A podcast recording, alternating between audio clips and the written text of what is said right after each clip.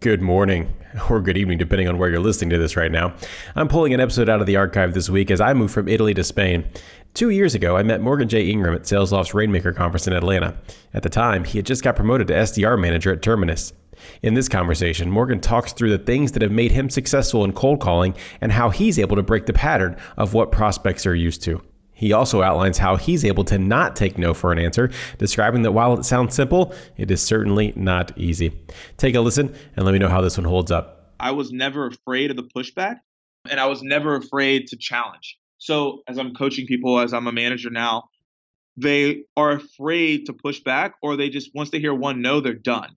And you have to be able to push back on that or you're not going to be successful. This is Sales Tuners with Jim Brown, the only weekly show where we talk about the attitude, action, and ability that gets sales reps and entrepreneurs to grow their revenue from 1 million to more than 10 million dollars in just 2 years.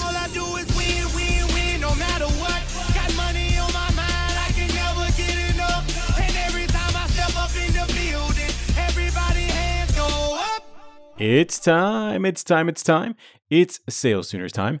I'm Jim Brown, your host, and our weekly inspiration comes from Anais Nin, who said life shrinks and expands in proportion to one's courage. After having Tony Bennett on the show back in episode 10, today's guest, Morgan J. Ingram, reached out to me and have followed his work ever since.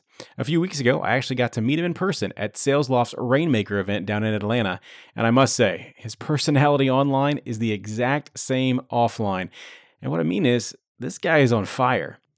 He cold called his way into his first job out of college, having no background in sales, marketing, or even technology.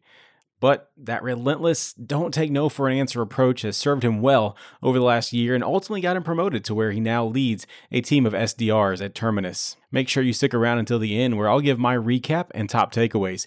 You can also check out all the links and show notes at salestuners.com slash 29. But now, let's get to the conversation where Morgan talks about his love for strategy games and how it bleeds over into his professional life. Yeah, so my, my game today is Civilization um, it's a, like a strategy game. So Civilization Six, Civilization Five. Um, it's just like strategy game, like building stuff up. That's I always love strategy because um, my favorite game, the board game to play is chess. So I'm a huge strategy person. So those games appeal to me. Right on. There we go. There we go. So you know, before we even get started here, tell me about Terminus. What what is that, and and what's your role there today? What are you trying to get accomplished? Awesome. So uh, as most people try to think, we are not um, from The Walking Dead. We're not trying to eat you. We're not trying to kill. um, but but what we do here at Terminus is uh, we have a B2B um, account-based marketing platform that allows you to get in front of the key stakeholders wherever they go online with display advertisements. So in in regards, we help you with your sales cycle, accelerate pipeline, increase revenue. Um, if you have SDR team, help them uh, generate demo flow by providing air cover for marketing. So we help B2B marketers be superheroes and um, be have a seat at the table um, for generating revenue for their company. We help B2B marketers be superheroes. I don't think it could be stated any better than that. That's awesome. now, Morgan, typically I ask my guests, you know, how they got into sales, but for you, that was last year. Uh, and when I was down in Atlanta, you told me that uh, you you only did it after you decided you didn't want to be a sports agent. So tell me how this came to be. Yeah, so it, it's a it's a crazy story. Um, I've only been in this. I've only been in sales for a year. I've only been in tech for a year. Uh, graduated from the University of Georgia in 2015, and uh, you know, as as as you kind of stated there, Jim, I uh, graduated with a sports management and a finance double, uh, double major. So I thought, hey, you know, if I have these majors, I could be a sports agent.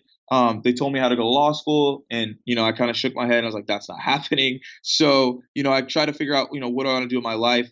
I, uh, in shortest terms, I started a company in spring semester, hosted video game tournaments, um, it led to me connecting with a lot of like-minded people. When I connected with those like-minded people, they led me towards Atlanta Tech Village.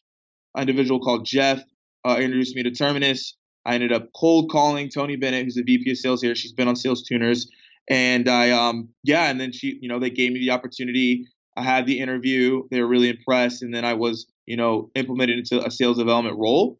And kind of reeling back on that, I knew um, you know, I wasn't like, you know, it wasn't like fired up and be like, oh, I'm in sales. I was more so like, you know, I want this opportunity. to prove that I know that I know what I'm doing, and also to break into an industry that I was fascinated with and I wanted to learn more about. So I knew the only way that could happen is if I took the SDR role and you know I just took it with stride and learned everything possible.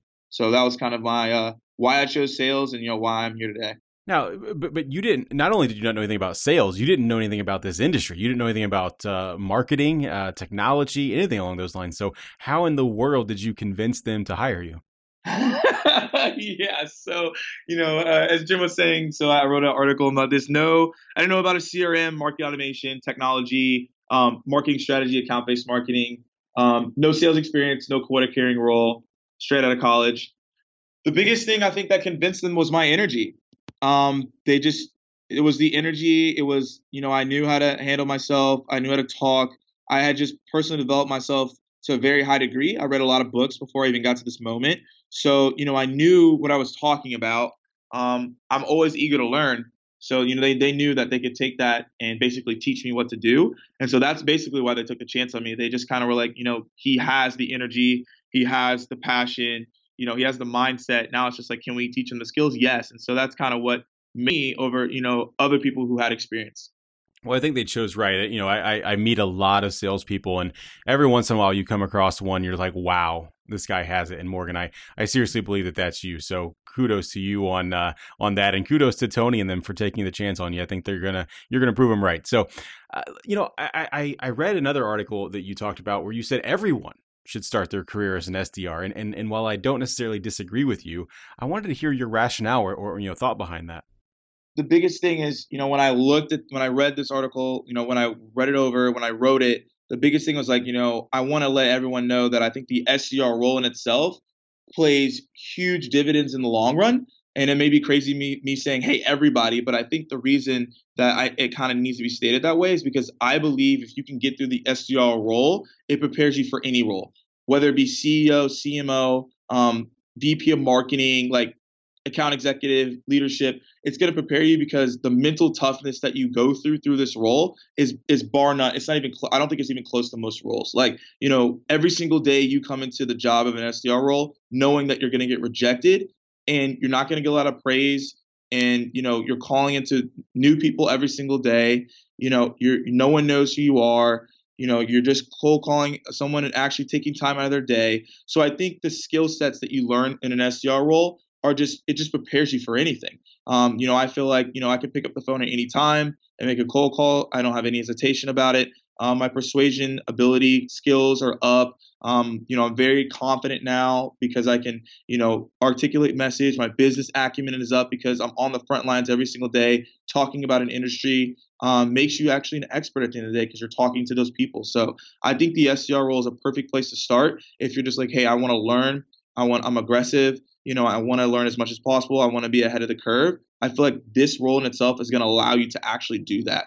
Um, and I don't think there's any other entry level role that's going to allow you to have that uh, capability. Yeah, I, after you're giving me that, I'm sitting here shaking my head. I completely agree with you. I don't think it's for everyone, but I do think those that are willing to try and those that actually master it, my goodness, they are set up for a career that they yeah. literally can do anything they want yeah, I mean, it, it you can literally do anything, and I feel like I can do anything. Like I feel like it, I could do whatever now because I've gone through that that gauntlet. It definitely isn't for everyone because it, you know, it is hard. It's not, you know, I always say it's, it's really hard. Yeah, it's simple, but it's not easy. You know, it's simple to say, hey, call, email, prospect, LinkedIn touches, Twitter. That's not. That's kind of simple, but like the actual work and the grind of it all is hard. Like that's tough. So um, but there's a reason that it is tough because it prepares you for whatever you want to do. So I think if you're if you're ready for a challenge, if you want to be great, if you want to be phenomenal, the SDR role is going to set you up for that. And and I love talking to you know AEs who they just want the leads handed to them uh, and they don't expect to have to prospect themselves anymore. And it's like, well, if you ever had to do this on your own, you realize how hard it is to generate your own leads. So you you couldn't be more right uh, on that one. Now, eh, so let's talk about that. You have become somewhat of a master, right, at calling strangers out of the blue and getting time on their calendar. What do you think that that magic has been for you, Morgan?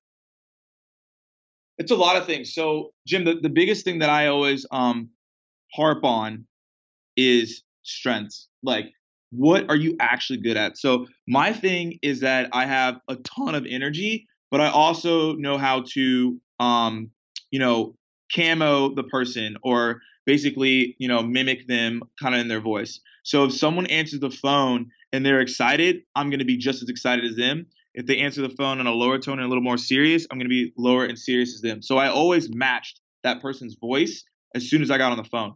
So then it almost was as if they were talking to themselves and people like hearing themselves talk. So more so they're going to let me talk. So that's what I did that actually worked. Well, I, like I don't go in the optics of that that much, but I think that just kind of mimicking that voice helped me out a ton. I also believe what helped me out a lot calling people out the blue is because I knew who I was I knew what I was going to say when I called them. I think a lot of times people just call and they're like I hope this person just takes the demo. Um, I you know I hope they're actually in a good mood. But I always knew I always had like a snippet of something to give them. Like, hey, you know, I read your article on account-based marketing. Looks like you're looking into it. We're an account-based marketing platform. Just curious to see, you know, what where you guys are going in with that. Like, what do you what's your priorities on that, right? Or hey, I saw a tweet you're talking about doing um outbound marketing strategies. Have you thought about doing display advertisements and account-based marketing as part of your outbound strategy? So I always had something to say going on the phone so that it at least provided relevant context and it brought the person a little bit of value so that I could actually dive into it. And I think the third thing is that I wasn't I was never afraid of the pushback. Um, and I was never afraid to challenge. So a lot of people, you know, as I'm coaching people, as I'm a manager now, they are afraid to push back or they just once they hear one no, they're done. And you have to be able to push back on that or you're not going to be successful. So anytime anyone would tell me no, I would always ask them a follow up question that was a little bit deeper so that we could have a deeper conversation that would lead to a demo. I never really faltered on anyone. I basically they had to either like say like, hey, look, like reach back out in a month. I promise I'll answer, or like, hey, I'm not interested. See you later. So I, I want to, I definitely want to dive into all this. I want to unpack that. But so just, uh, but let's take one step back. What does your process look like? How are you reaching out to people? How are you getting uh, uh, into a demo? What's that look like? So the base the basics is like I prospect um over the weekend. So this is something that actually this is what I do is I prospect over the weekend at the beginning of the month and I fill up my pipeline with a ton of prospects. So I may prospect 200 to 300 people um, and prepare myself for the month. Um, and so what I like calling prospecting is yellow light. So yellow light means that okay, you're you're kind of doing your thing, but you're getting ready to go to green, and so that's prospecting for me. Um, and then basically I'd fill that all the way up as possible with good accounts that I know that will be looking for account-based marketing that I know that are looking into the Martech space. And then the next thing that I would do the process is so so hold on real quick. Just uh, what is what does that mean? How do you know that they are potentially going to be looking for your, your solution? Right. So how I know is that basically it's based on titles. So I would go look at you know prime examples demand generation manager. So I would look under their summary, and if they're like, hey, accelerating pipeline or increasing revenue or outbound marketing strategies, or if their summary just straight up says interested in account based marketing, I'm like, all right, this person would benefit from Terminus. Now I just have to show them the value because based on their summary and based on their overview and their KPIs, like obviously they need this tool to because we can do that. So that's how I would figure that out. Um, and then also would look at the website and see kind of what they were running, um, display advertisement wise, and to see who they're reaching out to customers wise. If it's big, if it's a big subset of customers, then obviously they need Terminus to get into those accounts because they're probably not being effective right now. Um, and they can't do leads forever. Got it. So, so now, now you've got this list of 200 to 300 people at the beginning of the month. Uh, you, you have filled the pipeline from that aspect. So now you're going to start your your outreach. Go, keep going. Right. So now the biggest thing for me is I had a schedule. So I'll just break it down. 8:30 to 10 o'clock was calls. Um, and then 10 to 11 was personalization 11 was my break time 11:30 to 12 was like hit list people that just haven't got back to me but they're obviously in high interest.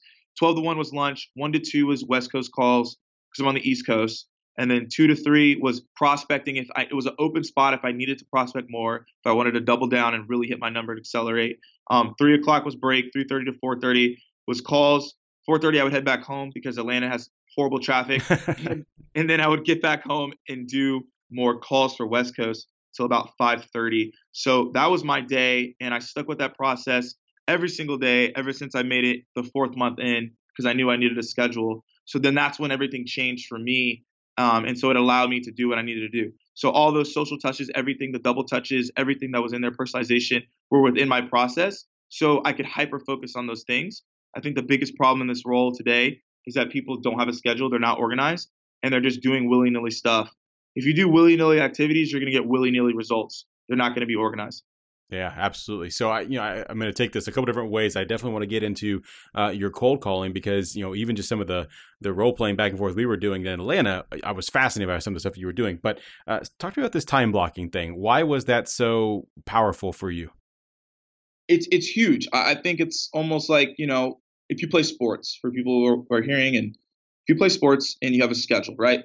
Let's say like every single week, every single day, your basketball schedule changed your baseball schedule changed. It's like, oh yeah, we have practice at 5:30. Oh, tomorrow we actually have practice at seven, and then the next day we have practice at six. You're not going to be focused as much as you would if it was just one consistent theme. So I was reading multiple articles because I always thought multitasking was the way to go, but I realized that multitasking is not the way to go. Um, so having a disorganized schedule, what I talked about the sports, and then also multitasking, which is not good when you're trying to study for multiple things, are not good factors. However, when you actually hyper focus into one thing and lock in, you can actually do better. So the thing I started doing that became just process and methodical was I would actually call demand generation managers in computer software and call them all at once within 30 minutes or an hour. Mm.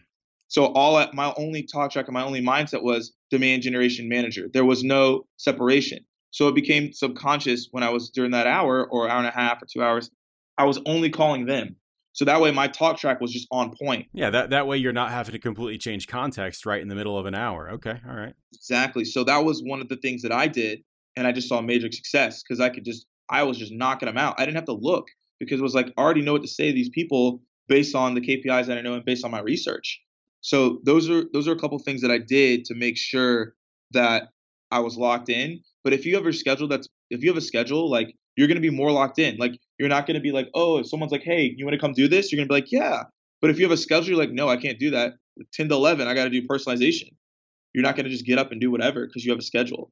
And if you have that, you're going to get results. That's powerful. That I, I like that a lot. So I, I have found because I've done time blocking for quite a while, uh, Morgan. I think one of the things it does for me is just it also balances my energy level, right? Like I know when I'm going to get my break. I know when I'm going to have to do this, so I'm going to ramp up my energy to get to this certain thing, and it just allows me to to better manage that throughout the day. Is that is it true for you as well?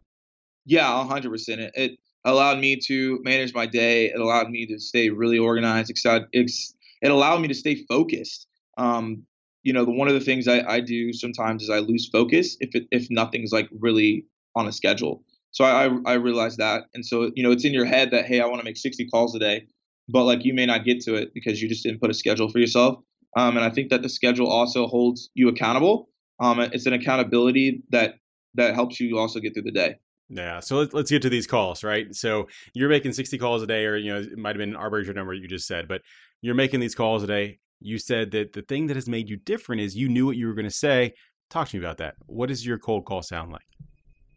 Yeah, so uh, you remember in Atlanta we were talking about this, and so we kind of went crazy on it. But um, one of the things I do is like you know I try to go straight into it. So one of the things like I'll do as an entry point is like, hey, um, hey, so and so when they answer the phone, or hey Jim, um, did I catch you at the bad? Did I catch you at a bad time?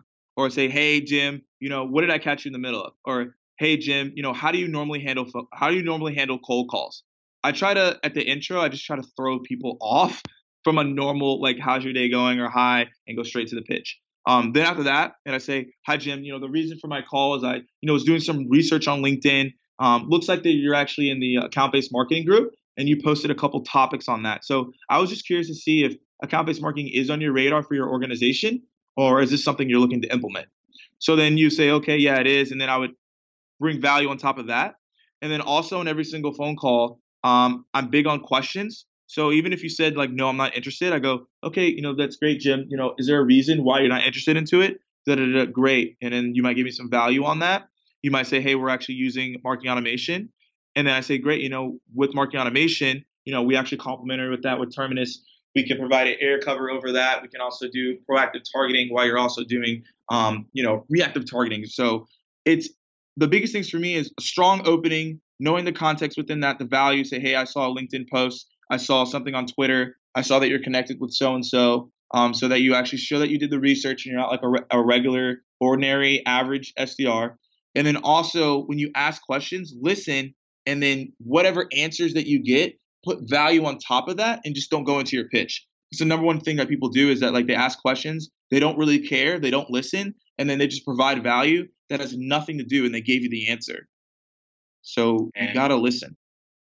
Wow. So I'm gonna go multiple different places here. Um, I love this this concept. What did I catch you in the middle of? And then you gave me a new one today. I have, you didn't you didn't tell me about this one before. Is how do you typically handle cold calls? What do people say to that when when you ask them that question? What do people say to that? they're normally like, I don't really appreciate them, or they go, or they go, hey, you know, actually, no, they're fine, you know. But people, people like it. It makes you get on a level level playing field because nobody hears that often. Like, how do you normally handle a cold call? And they're just like, wait, what? so like people just laugh sometimes, and they're just like they just laugh. You've immediately taken them out of an intellectual state into an emotional state, right? Laughter is an emotion. That's great. Yeah, exactly. So I I try to disarm the prospect as much as possible. Um, and even, this is even a funnier one that I do. Um, you know, I say, um, if someone answer the phone and I say, "What I catch you in the middle of?" and they're like, "Oh, I'm super busy. I don't have time." I'm like, "Oh, I'm I'm so sorry. I you know I just wanted to talk to you. I, uh, are you having a bad day? Like, you know, did I just what, what's going on? Can I help you?" Or I'll be like, "Oh, like there's no reason to take you know this bad this uh, bad attitude onto me. I haven't done anything. I just wanted to call and ask you some questions." And it completely disarms them because they're like, "Oh, I'm sorry. Like, you know, I'm just having, a, like I said, I'm having a really bad day. You know, I'm willing to, I'm willing to talk to you for like 22 minutes. Like, what's going on?" I, I almost put a microphone on on uh, mute because I'm laughing. This is this is awesome. Now you also talked about the one where uh, uh somebody said, "Hey, I'm in the middle of a meeting," and ha- you got to tell me how you replied to that. It was incredible. Oh, so when someone says they're in the middle, I do multiple things, but the biggest one that I do is like, "Hey, you're in the middle of a meeting." I was like, "Great. Um, are you with your entire marketing team?" And they're like, "Cool, yeah, okay, great. Can you put me on speakerphone so I can tell you all guys about account-based marketing?" Oh my goodness. And, but again, all you're doing is you're just disarming them, right? So you are a business professional. You are calling another business professional. You're on the same uh, you know level, right? Like you you have equal business stature. You have every right to be talking to them that they do to you, and you just have a conversation with them. At the end of the day, that's what this is about. Exactly. And and there's two things. Number one is that a lot of people just care way too much. Like the the care level in sales is way too high. Like, I think people just need to understand that like the people that are calling are not going to remember you.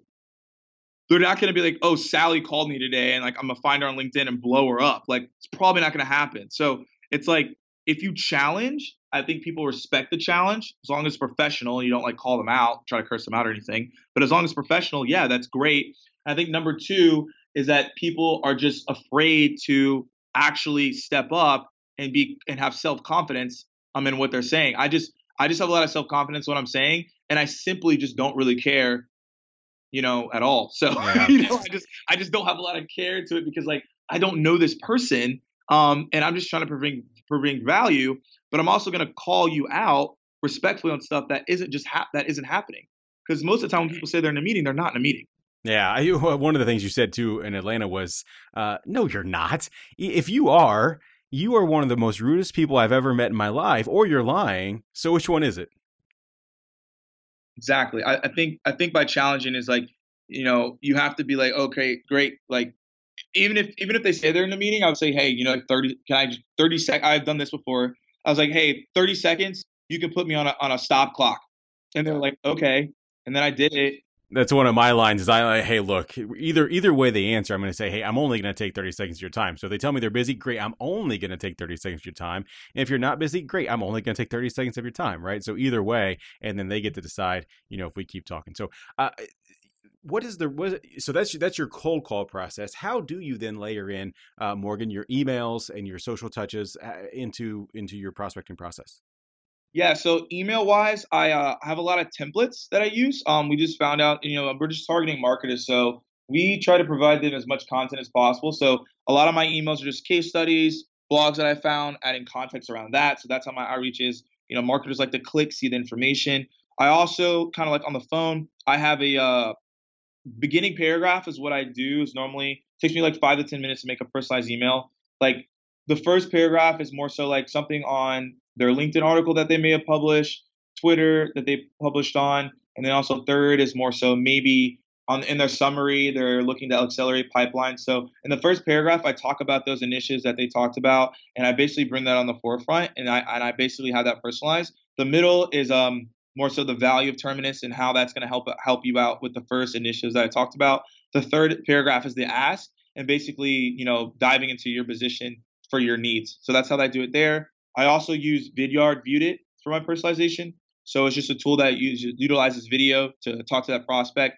Um, yeah, I just I'm just a really passionate person. So when people see me on video, they just get excited and they want to see a demo. So it works out for me. Um, and then also I use um, LinkedIn and Twitter. So I use a tool called TweetDeck. I don't know if you're familiar with it or the audience is, but it allows me to search different hashtags and I can see it across an entire deck um, of what's going on on Twitter. So I have hashtag ABM, um, hashtag Terminus, hashtag account based marketing, hashtag display advertising, you know, hashtag all, all these things, account based. So basically, I can see who's talking about account based marketing, Terminus, what have you. Also, competitors, I hashtag them as well or at them so I can see, you know, who's talking about them. So they're obviously talking about account based marketing.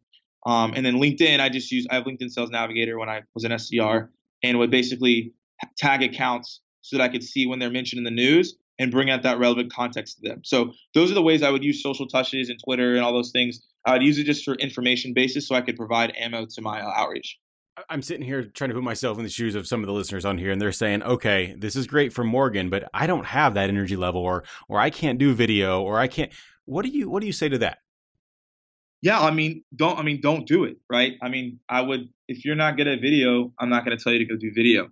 Um, I would say you need to find out what you're good at. So if you're good at finding people and creating a good personalized LinkedIn InMail message, like one of my reps is, then I tell her, hey, you know, go after that. You need to double down on LinkedIn InMail. Don't try to make videos because I made videos and was successful if you're not good at it, don't do it, right? So I think, hey, look, if you're good at InMail, do that. Or maybe you're really good at, you know, one of my other colleagues is he finds relevant people that are tweeting things, thought leaders, sales leaders, marketing leaders, and he quotes and he quote tweets them.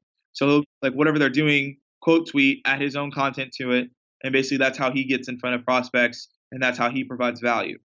Um, another way is, hey, maybe you have a really big network and you know linkedin allows you to go actually on linkedin find the person and ask for referrals for connections. You could do it that way if your connection pool is big.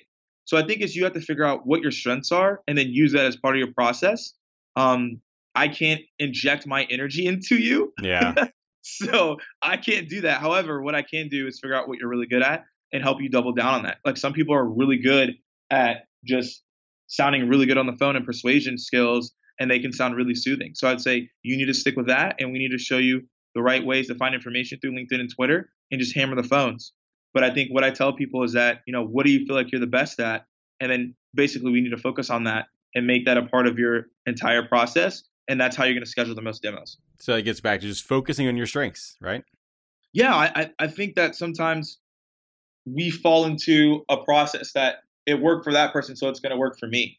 Um, I would never tell anyone to do what I do because they're probably not going to do as good of a job because they may not be as passionate about it or they may just feel like it's overwhelming. I feel like some people see what I do and it's overwhelming to them. They're like, I'm exhausted looking at what you're doing. so obviously, you probably don't want to do what I'm doing. So, you know, and I'm not going to tell someone to create the SDR Chronicles 2.0. That's not happening either because I don't expect I don't expect that from people. What I expect for them to do is tell me what their strengths are and basically, now it's my job to maximize on those strengths and to make them an all star with their strengths. It's not my job to tell them to do exactly what I did and to be a copies of me because that's not going to work. Yeah, yeah, I love that. So, Morgan, I, am going to move us on a little bit. So, eh, you know, as if the SDR role itself wasn't hard enough, after you set the appointment with a stranger, you then have to hand it over to an AE that becomes yet another cold touch. How do you handle that transition? I think the biggest thing is um, what I did and when I first started is I always always ask the AE, um, what do you want on your demo? Like what information do you need? So it kind of was standard across the board. So I always made sure I provided that information. So when I handed off to the AE, like my brand was good. I think the biggest thing that also SDRs face and they don't realize is that, you know, every single demo you send over, like that's being surveyed, that's being watched. You know, if you send over bad demos, all the AE teams are going to be like, crap, like Jimmy sent this bad, you know, demo today. Like, go figure, like he's been sending bad demos for, for this entire quarter. So now you have a brand of sending bad demos. And so when you get to the AE team, they're probably going to be reluctant to actually help you because you were sending bad demos over. So you got to build that brand because you got to realize that you're going to go on the AE team or you're going to go to leadership. So if you're going on the AE team and you're sending bad demos, how can I trust you as a person, right? That's going to be very tough. So I think that the biggest thing that I did is I made sure to let the prospect know, hey, you know, I'm going to hand you over to an account executive. I'm going to hand you over to a specialist. Um, whatever I would say there to make sure that the, the prospect knew I was handing them off to an AE. And it wasn't like, hey, you know, glad that we got to talk today. I'm going to be on the next call. Or like I didn't tell them that I was going to be on the next call. So then it's confusing. I think you have to be upfront and transparent with your prospect, letting them know they're going to go to an account executive. And I think you also have to handle your account executive because that's another party you have to answer to. You have to make sure that you're providing them with the right value, the right context, so that that in return they're more receptive when you send them a demo. So it's just having those those guidelines and those checks to make sure that you're providing the most value to the AE team. Yeah, this this is gold, Morgan, and I, and I knew it would be. But uh, again, you just you, you are living this brand of just uh, uh, giving great content. So, uh, what do you think the, the biggest difference is uh, so far, or, or, will be as you transition into the role of SDR manager, as opposed to just being the SDR? I think the biggest adjustment for me is that I can't do it for everybody. I think that's my biggest things. I, I always want to fix things. I always want to solve it. I always want to get in there and be like, I'm gonna make your 50 calls today. Like I'm gonna send your emails but I can't do that for the rep because the rep has to mold it, mold themselves into them. So that's the the challenging thing for me is I always want to be so hands on. I want to be in like you know I'm in the weeds, but I want to be more in the weeds. I want to make the calls. I want to help them as much as possible, you know, because I want to see everyone win. So I think that's the, the ch- biggest challenge for me. Um, I think that it's just an adjustment of actually providing value and then stepping back and then letting them process that value instead of providing value, doing it for them and hoping it works. And that's been the biggest adjustment for me. Yeah, uh, that makes sense. What do you what do you think is truly the thing that that holds most? Um, I'll say salespeople, but but SDRs. What do you think is the thing that holds most SDRs back from being successful? Mindset. Elaborate a little bit. What do you mean by that? Mindset is holding everyone back. It's everyone has this like everyone has the skills to be a great SDR. I don't think there's a lack of resources. There's there's articles, there's videos, there's blogs, there's mentors, there's people out there who will tell you what to do. The biggest thing is the mindset of actually doing that every single day. So, how I process this is your mind. Whatever your mind is at is going to basically flow through your body, and basically the mechanics and the actions within that are going to what you produce and what you execute.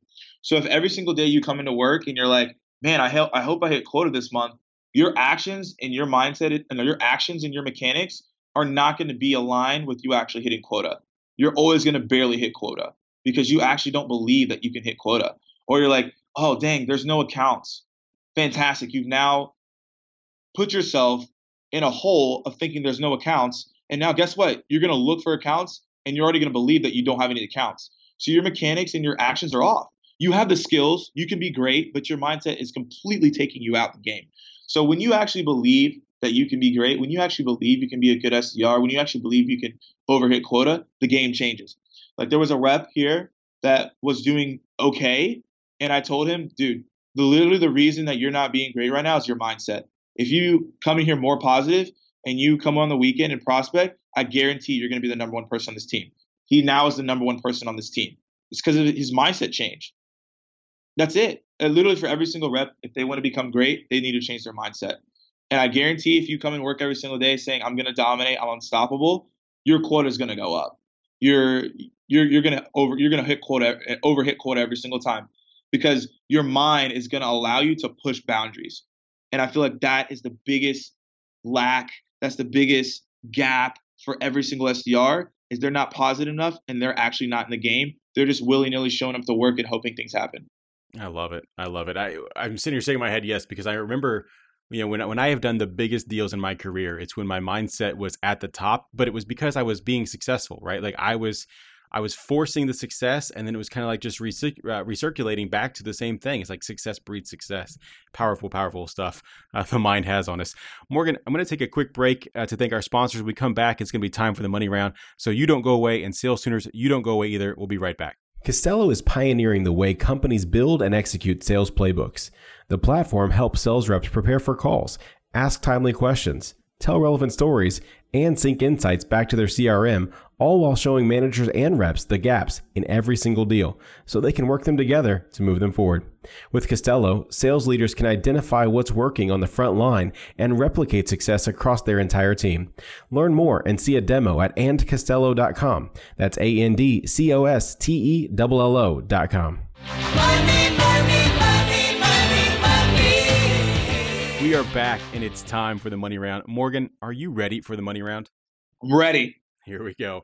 What's the one thing that has contributed most to your transformation from normal to exceptional? I'm authentic.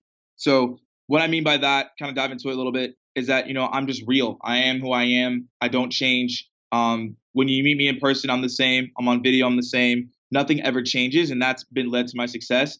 And I actually, because I'm authentic and I actually care, that actually amplifies. Like I'm willing to answer any any, any person's questions.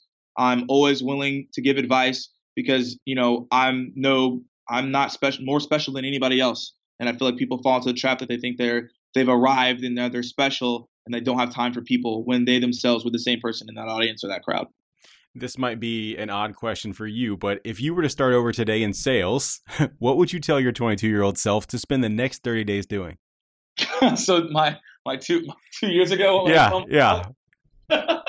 um, I guess if I would talk to myself two years ago, I think it'd be more patient. So I think the biggest thing that I struggle with is actually patience. I've done a lot better job with. I'm very patient now. I feel like I am, but I'm I'm very impatient. So you know, if someone says I don't want to see a demo right now, I'd be like, no, I'm gonna hammer this post person right now on the phone so that they see it instead of actually being patient, actually understanding a process. So I feel like patience is something I tell my 22 year old self. Hey, you need to be more patient, man, because like there's a lot there's a lot of time to go and there's a lot of things happening. Morgan, what's something you believe to be true that no one else agrees with you on? That's a really good question. The one thing that I believe to be true that no one believes me on is that like you you can change your situation at any point in time. And I think that people fall into this trap in society today that they feel like their situation is their situation, you can't do anything about it. Like that makes me really angry. And even even go deeper on this like people blame their their race or they blame their age or they blame their sex on why they can't do something. And people are like oh it's just the way it is and i completely disagree. If you're willing to learn if you're willing to execute like those excuses are non-factors. Like and i'm and i'm just trying to even in myself and what i'm doing right now and in, and basically the journey that i'm on i'm trying to disprove that every single day to be like look age doesn't matter sex doesn't matter like race doesn't matter. If you execute and you're willing to learn and you're willing to do more than everyone else, then you will be successful. And there's no one else to blame except for yourself because you didn't execute or actually put in the work. Yeah, that that's really good stuff. Two part question here for you. Which phrase describes you best and why? I love to win or I hate to lose? I hate to lose. I absolutely hate to lose. It actually disgusts me. And so, you know, this even goes back to basketball. I'm I'm probably the most aggressive person when it comes to basketball. I hate losing so much that like I always had to find ways to win. I'd rather, you know, win and and just never lose because I, I just hate it. Like if I lose, like I get so mad. And but the good thing is with that is that I get so mad that I'm willing to ease up and then find solutions to make sure I never lose again. So I think that's my biggest advantage is like I hate losing so much that I'm willing to learn so much to make sure that I don't ever lose. There so, we go. Yeah. There we go. What's a book, Morgan, that you've read multiple times or always find yourself recommending to others? The Law of Success by Napoleon Hill. It's the best book you'll ever read. It changed my mindset. It, it took me to a whole new level I didn't even think that was possible. It's just the stuff that you learn and read in that book. You realize that it's like, wow, all this stuff that I'm doing is wrong. And if I switch a couple little things in my life, everything can change. So me reading that book changed my life when I was 22 years old. And so everything I everything my process, my methodology, my mindset just changed and I'm better for it. Sales Tuners, if you'd like to check out Morgan's suggestion of the law of success, head on over to salestuners.com slash book, and there you can sign up for a 30-day free trial of Audible and browse their over 150,000 titles. Again, that's salestuners.com slash book. Morgan, what's the biggest piece of advice you have for all the sales tuners out there grinding today? The biggest piece of advice that I have is that you need to stick with it. I think this is this is the problem with a lot of people is they get excited for like three days that they came in early, and they're like, oh yeah, I came in three days early out of the whole entire year. That's not going to cut it. Every single day I came here for an entire year as an SDR, I showed up at 6:30, 7 o'clock in the morning, and I stayed till six, five o'clock p.m. every single day, like no matter what. So the thing is that you have to stick with it. You can't get excited about two days where you came in early. You can't get excited because you stayed late one day. Like that doesn't really matter. What matters is the consistent keeping up with it and actually putting the actions with it. And so when you do that, that's when you get the true results. If you don't stick with it, if you're not consistent, then you won't see the results. And again, that's on you because like that's the that's what you can control. Control what you can control, stick with it and be consistent. I'm gonna get you out of here on this one. How could someone find you or connect with you after the show if they wanted to? Yeah, so the biggest, the easiest way to connect with me is just Morgan J Ingram on LinkedIn, at Morgan J Ingram on Twitter, and then the SDR Chronicles on YouTube. Morgan, this has been amazing. Thank you so much for joining me. Thank you for having me. I'm telling you, this guy's energy and confidence is on another level. Whether you talk to him in person, listen to his words here on the show, or even check out his SDR Chronicles podcast, you can't help but feel it. Let's go ahead and get to my top takeaways. Number one, think big, even if you start small. Anyone who's either lived it before or is living it now knows the truth about being a sales development rep. It's tough. SDRs are pushed hard, work long hours, and go into work every single day knowing they're going to get rejected over and over again. But if you can master the art of opening up new opportunities, your career will open up in ways you may never have imagined. That mental toughness of those who persevere, those who thrive, and those who live to tell the tale are prepared for anything. Number two, understand simple doesn't mean easy. Prospecting is simple, but it's not easy. The tasks of calling, emailing, and connecting on social media, LinkedIn, etc., they're simple on their own. But the actual work and the grind of it all is tough and it requires endurance. It means not taking no for an answer. Pushing back when you meet resistance, that's hard. But hey, you should never be afraid to challenge the person on the other end. Dig a little deeper, ask a follow up question that they can't not answer. Number three, break the pattern. Stop and think for a minute. When is the last time you answered that how are you question honestly? The thought is there, but the question is stale. Instead, break the pattern by asking maybe something like, What did I catch you in the middle of? Whatever it is, when you're making calls, you can't sound like every other salesperson on the planet. Disarm them by coming out of the gate with a strong question, mirroring their tone, and taking the time to have a real conversation. That's it. Thank you so much for listening. If you have questions you'd like me to ask our guests, please tweet at me at SalesTuners or shoot me an email, jim at salestuners.com. Be sure to sign up for our email list where we send out expanded content and previews of upcoming guests. All right, I hope to see you next week. Until then, let's make it rain.